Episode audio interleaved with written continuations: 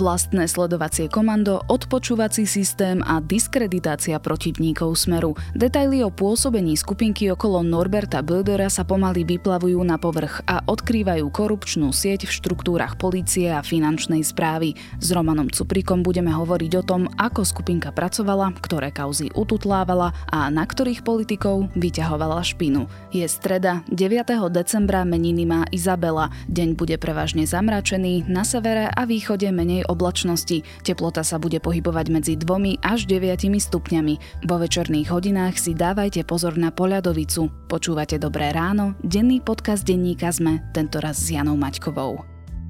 Budúcnosť kancelárií je tu. Nezáleží na tom, či ste rastúca alebo zavedená firma. Buďte súčasťou nových priestorov v Nivy Tower. Vytvorili sme pre vás Cubes, plne servisované kancelárie, ktoré sa jednoducho prispôsobia vašim požiadavkám a veľkosti vašej firmy. To všetko bez dlhodobej viazanosti. Nechajte svoju firmu rásť. Viac na flexipriestor.sk. Už nerozmýšľajte, kde nájsť dokonalé darčeky pre svojich blízkych. Strieborné a zlaté šperky či ikonické kúsky Pandora a Thomas Sabo vyberiete na Sofia.sk. Nakúpte a ste v hre o 1000-eurovú darčekovú poukážku. Sofia v 13 predajniach a na Sofia.sk.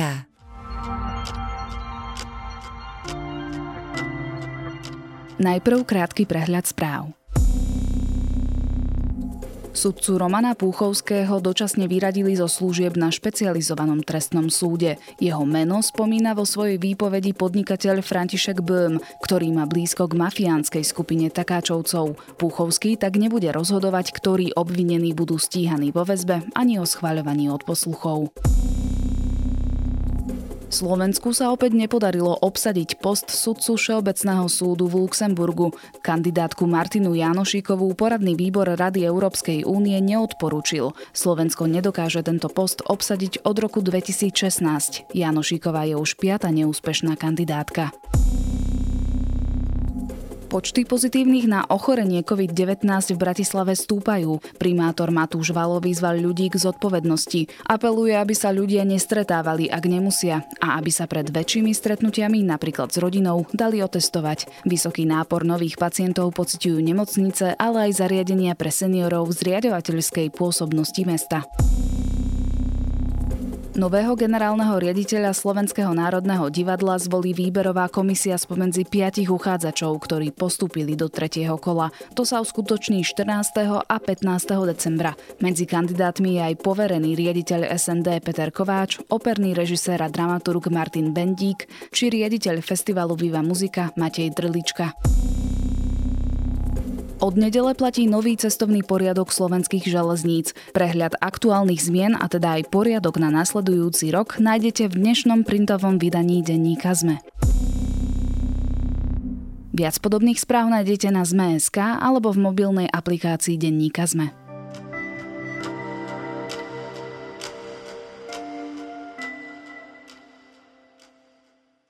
Vytvorili si vlastný svet. Podosadzovali známych a lojálnych ľudí na dôležité pozície v polícii, mali prístup k citlivým informáciám, ktorými mohli vydierať alebo kompromitovať. Stopili nepohodlné kauzy a vyťahovali tie, ktoré sa týkali politickej opozície. Fungovanie Bödörovej skupinky približuje výpoveď Ľudovíta Makóa, ktorý od svojho zadržania spolupracuje s políciou. V čom všetkom mal Norbert Bödör a jeho kumpáni prsty a fungovala jeho skupina na zákazku Roberta Kaliňáka alebo Roberta Fica?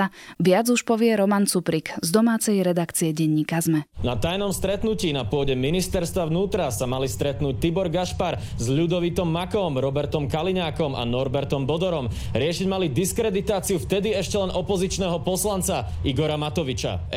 Roman, ako sme sa dostali k výpovedi Makóa? Sú takéto veci zvyčajne verejné? Nemôžem povedať, ako sme sa k nej dostali, ale treba priznať, že nie sú to verejné záležitosti a vlastne prístup ku spisu a teda aj k takýmto výpovediam má prokurátor, vyšetrovateľ, samotný obvinený, ich advokáti. Čiže premelie sa tam viacero ľudí, ale zároveň štandardne by sa takéto výpovede nemali dostávať na verejnosť, respektíve pri tých menších kauzách sa to ani nedieje. V tomto prípade ide ale o tak závažné veci, ktoré sa dotýkajú naozaj, že vrcholových funkcií v bezpečnostných zložkách štátu a top politikov, že teda sme si povedali, že je dôležité na to upozorniť a teda všímame si, že aj iné médiá pokračujú tiež týmto štýlom, takže tak. Z ktorého dňa je tá výpoveď a koľko má vlastne strán? Je to taká výpoveď, ktorá pokračuje 11. a 12. novembra. Koľko to má strán? Môžem povedať, že okolo 20 strán takej tej riadnej výpovede bez tých formálít, kde ten Makó musí teda sa formálne vzdať svojho práva nevypovedať a tak ďalej, tak asi 20 strán rídzeho textu to je. Makó vo výpovedi približuje fungovanie korupčnej skupiny, na ktorej čele bol Norbert Bödör s ex-šéfom polície Tiborom Gašparom. Pripomeňme si teda, že kto všetko bol súčasťou tohto systému a aké mali úlohy v ňom. No ako si povedala, ono to bolo tak, že Norbert Bödör dotiahol za policajného prezidenta Tibora Gašpara. Oni dva vytvorili takú líderskú dvojku, ale že oficiálnou hlavou bol fakt stále ten Norbert Bödör. No a Makó opísal v tej výpovedi, že druhá taká úroveň toho riadenia bol Robert Krajmer, čo bol šéf protikorupčnej jednotky NAKA a on zadával úlohy, ktoré mu povedali Gašpar s Bödörom tým ostatným, pretože nevždycky to fungovali tak, že sa stretli a všetko si povedali naraz. Niekedy to vybavovali len prostredníctvom iných osôb, väčšinou prostredníctvom tohto Krajmera, ale aj nejakých iných, napríklad Hraška. Druhým členom tej druhej úrovne bol Marian Zerber, čo bol predchodcom Pavla Vorobjeva na čele finančnej spravodajskej jednotky NAKA.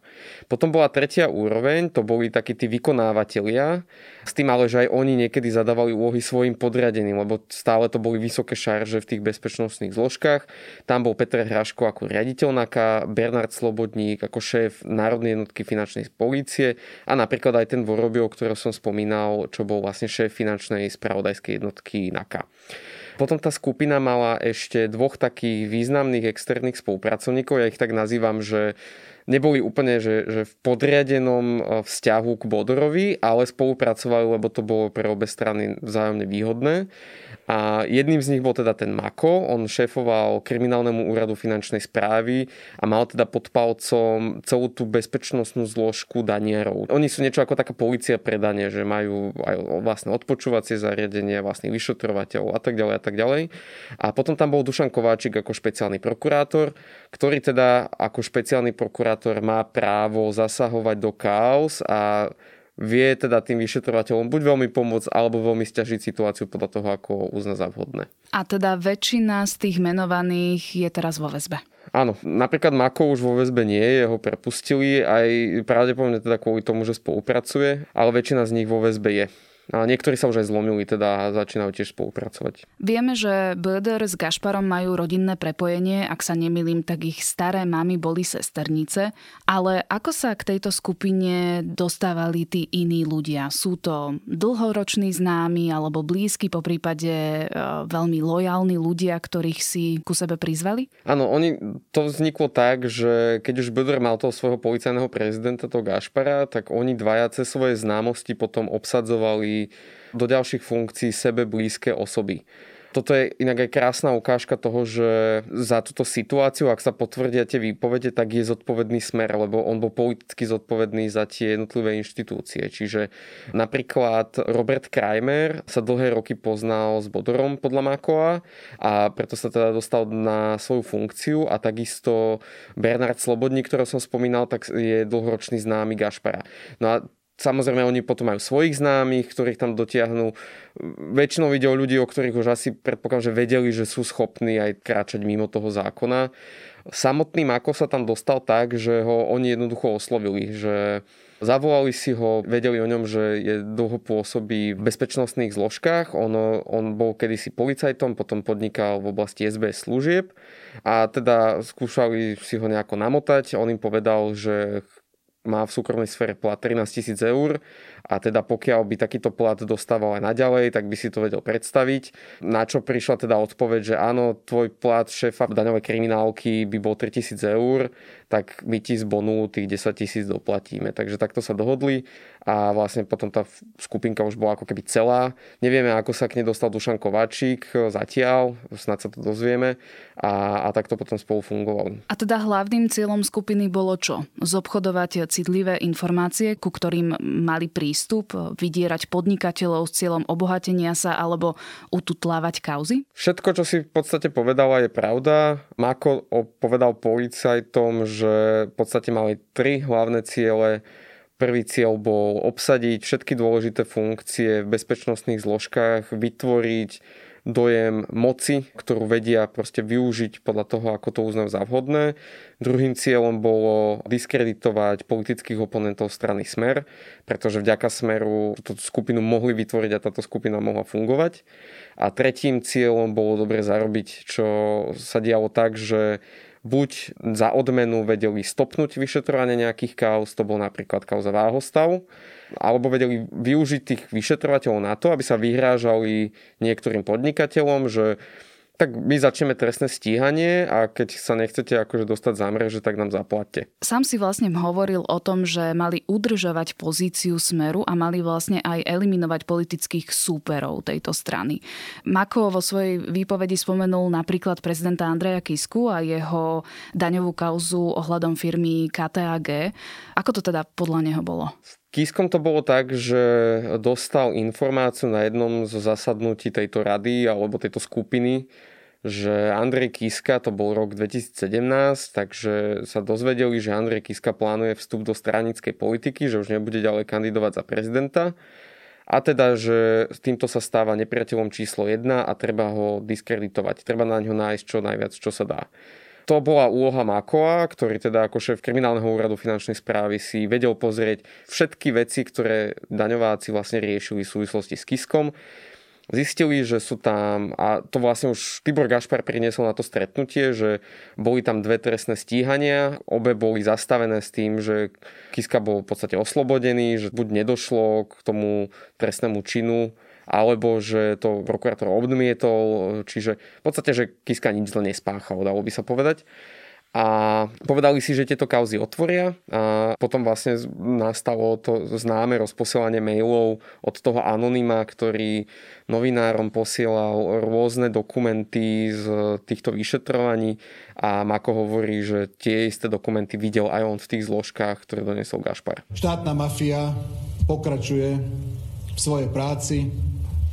Fico pokračuje vo svojej pomste. Ja sa Fica nebojím. Ja som ho už raz porazil a porazím ho znova. Zbierať kompromitujúce materiály a vlastne aj sledovať mali súčasného premiéra Igora Matoviča. Prečo? Považovali ho opäť za politického oponenta Smeru, ktorý im robil zle. To bolo to obdobie, keď Igor Matovič začal rozprávať, že Fico má tajné účty na Belíze, kde má desiatky miliónov eur a podobne, tak sa dohodli, že ho rozpracujú, začali ho sledovať, to trvalo 2 dní, na základe čoho si postavili tak nejaký jeho dennú rutinu ako keby. A potom opäť Makó zistil všetko, čo sa dá o Matovičových daňových kauzách. A to sú tie známe veci o tlačiarni, o tom, ako predal firmu a tak ďalej a tak ďalej. A opäť Smer to využil v tom politickom boji. Pán Matovič je daňový podvodník, ktorý používa na zakrytie svojej nelegálnej činnosti biele kone. Je to čistý podvod. Doklady, ktoré vám predkladám, sú práve. Venujte sa obsahu. Vyťahoval niektoré dokumenty, ku ktorým legálnou cestou nemal mať nejaký prístup. Dodnes nevysvetlil, ako sa k tým dokumentom dostal. A takto akože bojovali proti tomu Matovičovi. Boli tam aj ďalší politici, spomína napríklad Daniela Lipšica, Borisa Kollára a tak ďalej. Čiže mali viacero takýchto súperov, ktorí rozpracovali. Čiže všetky tie kauzy, o ktorých sme počúvali v minulom volebnom období, pravdepodobne boli prácou Bödörovej skupiny. Môžeme to tak povedať? Neviem, či to nie je príliš silné. Poviem to takto, že zatiaľ musíme stále brať ohľad na to, že je to len výpoveď jedného človeka, ktorá sa musí potvrdiť. Áno, z časti jeho výpoveď potvrdzujú už iní svedkovia, ktorí začali spolupracovať, ale my ešte nevieme teraz, že do akej miery. Druhá vec je, že aj Makó sám priznáva, že s niektorými vecami už tam chodili tí ľudia ešte predtým, než on začal vyťahovať veci od daňovákov. A predsa aj opozícia dostávala všelijaké informácie z rôznych vyšetrovaní a spisov. Čiže niekedy je v politike, proste sa to stáva, že tomu politikovi dôjde aj nejaký materiál, ktorý on využije. A nemôžeme hneď automaticky povedať, že to je práca nejakej zločineckej skupiny. Chcel by som akože na to upozorniť, že to nie je len tak, že teraz Bödör môže za všetky kauzy, ktoré Smer vyťahol na politických oponentov. Nemusí to byť pravda. Ale zároveň z toho, čo hovorí Makó, vyplýva, že oni túto diskreditáciu riešili systematicky a profesionálne. Nevieme, že do akej miery zatiaľ čo všetko sa potvrdí, ale ak aj len polovica z toho by bola pravda, tak je to neuveriteľné, že ten Smer mal k dispozícii naozaj, že bezpečnostné zložky štátu, ktoré namiesto toho, aby si robili svoju robotu, tak vyťahovali špinu na proste politických oponentov Smeru. A vraj skupinka mala sledovať aj novinárov. Makó to spomínal, s tým ale, že on teda novinárov sledovať nechcel, ale že vedel, že Vorobjov ich lustruje a respektíve, že dostal takúto nejakú požiadavku. Ale veľa k tomu nepovedal kvôli tomu, že on sa toho nezúčastňoval, s tým, že potom Bödör podľa iných výpovedí si na to najal, teda, alebo zafinancoval tú skupinu okolo Mariána Kočnera. Čiže to Kočnerové komando sledovacie. Áno, ktoré sledovalo tých novinárov. Čo je zaujímavé je, že aj Kočnerovo komando, aj toto Bödörovské komando sledovalo ľudí okolo Borisa Kollára, Milana Krajňáka v tých kaviarniach, kde sa oni stretávajú v Starom meste.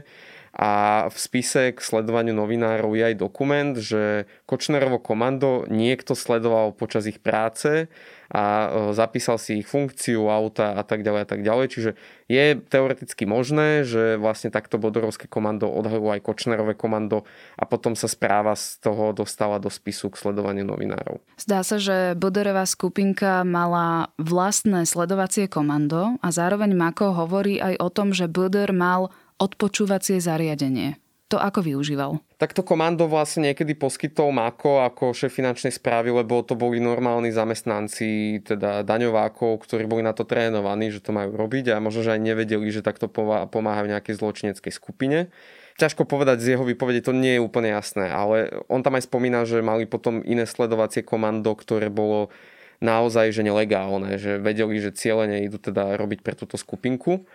Čo sa týka toho sledovacieho zariadenia, tak tam on spomínal, to bola taká pásaž, kde on vysvetľuje, ako bola tá skupina financovaná, respektíve ako si delili peniaze a že ako vykazovali náklady napríklad na sledovanie. A tam aj spomenul, že Norbert Bödör si kúpil také zariadenie, ktoré vytvorí ako keby falošnú BTS stanicu. To je tá stanica, ktorá sa riešila napríklad pri vražde Jana Kuciaka a Martiny Kušnírovej, že vďaka ich dátam vedeli stotožniť pohyb auta tých vrahov. Tak vlastne on vie vytvoriť takúto BTS stanicu a vďaka tomu odpočúvať napríklad dva mobily, ako spolu komunikujú. Dokonca, že vie vytvoriť aj falošného používateľa a do tej komunikácie sa zapojiť. Teda takto si nejak predstavovali, že to budú využívať, lenže Bödör zistil, že to zariadenie je slabé. Oni vedeli o nejakom inom, tuším, že švédskom zariadení, ktoré je že veľmi dobré a chceli ho tiež, ale kúpili si niečo ako keby lacnejšiu napodobeninu a to im nefungovalo tak, ako si predstavovali, takže ten systém potom vrátili. Spomínali sme ešte na začiatku, že táto skupinka mala aj stopiť kauzy, buď na politickú alebo inú objednávku. Tvoj najnovší článok o tom pojednáva, čo konkrétne riešili? Tam je spomenutých viacero kauz, niektoré sú známejšie, niektoré menej známe. Mňa na to napríklad zaujalo, okrem tých, čo boli medializované ako Váhostav, tam už bol kope článkov o tom, že chceli vybaviť, aby Juraj Široký nebol stíhaný v tejto kauze a dokonca, že si vybavil, aby nebol ani kontrolovaný pri vstupe na policajné prezidium. Ale mňa napríklad zaujal Babindol. Babindol otvoril denník SME ešte začiatkom roku 2018, kde šlo o skupinku veľmi mladých farmárov z dedinky Babindol pri Nitre, ktorá dostala napriek tomu, že tam bola veľká konkurencia a tí farmári boli neskúsení už len pre ten svoj vek, tak napriek týmto okolnostiam dostali desiatky miliónov eur z eurofondov. A od začiatku sa špekulovalo, že to sú proste niečie biele kone a čo chvíľa sa objavili väzby aj na Bödörovcov z Nitry.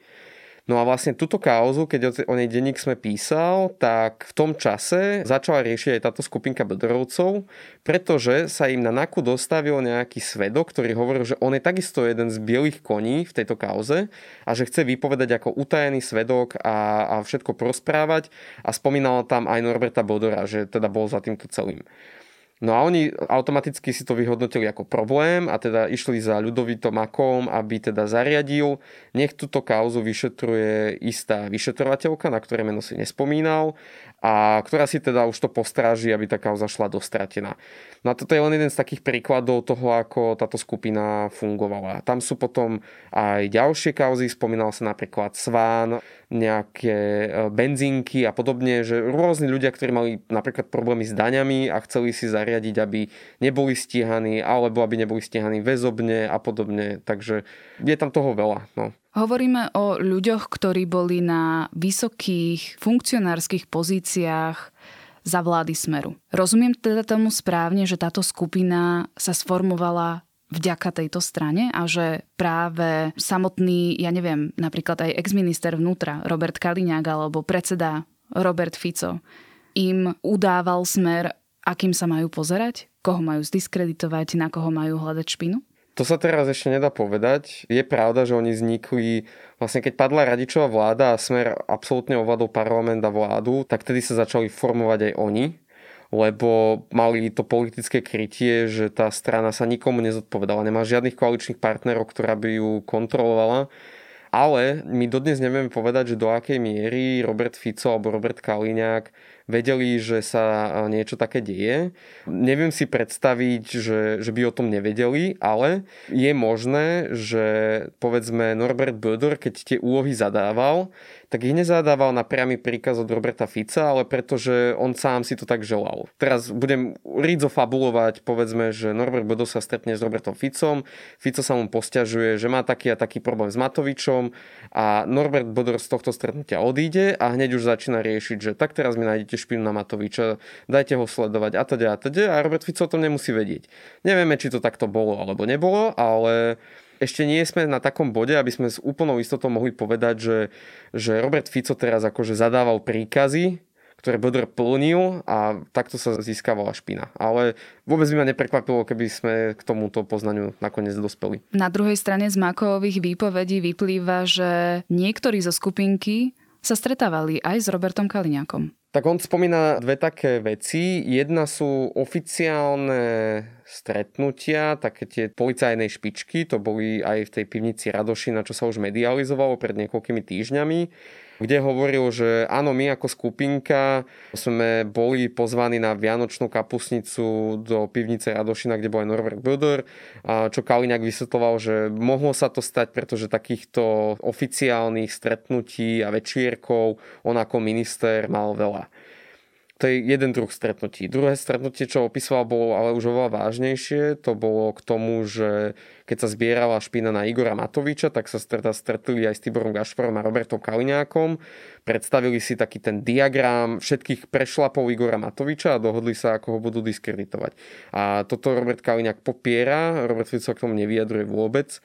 A tam teda ešte uvidíme, že ako sa s tým popasujú vyšetrovatelia. Pri rozmotávaní fungovania Bödörovej skupinky sme len na začiatku. My budeme určite každý vývoj situácie podrobne sledovať a informovať o ňom na stránkach denníka Sme. V štúdiu bol Roman Cuprik.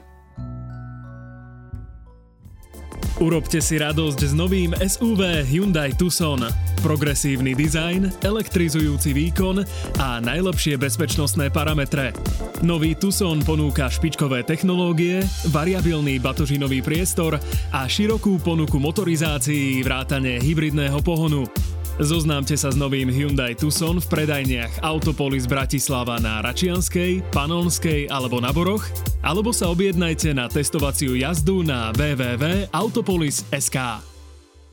Na svete je 200 miliónov detí ohrozených podvýživou. 3 milióny z nich každý rok umiera. Vaše 3 eurá to môžu zmeniť. Zabezpečite s nimi 3 podvyživeným deťom stravu na celý deň. Stačí poslať SMS s textom Dobrý pocit na číslo 844. Ďakujeme. UNICEF.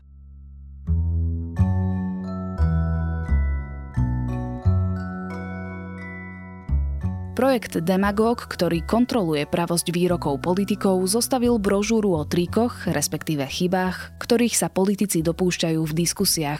Vymenoval 14 najčastejších chýb, ktorými rečníci zavádzajú, manipulujú alebo vyslovene klamú. Príručka vám dá návod, ako odhaliť nepravdu a ako kritickejšie posudzovať slová verejných činiteľov. Brožúru Argumentačné chyby alebo diskusné fauly slovenských politikov je určite vhodná aj pre školákov a študentov. Na dnes je to všetko. Počúvali ste Dobré ráno, denný podcast denníka SME s Janou Maťkovou. A pripomínam, že dnes vychádza aj nový diel podcastu Zoom, vedátorský podcast a klíma podcast, ktorý bilancuje rok 2020. Krásny deň a do počutia opäť zajtra.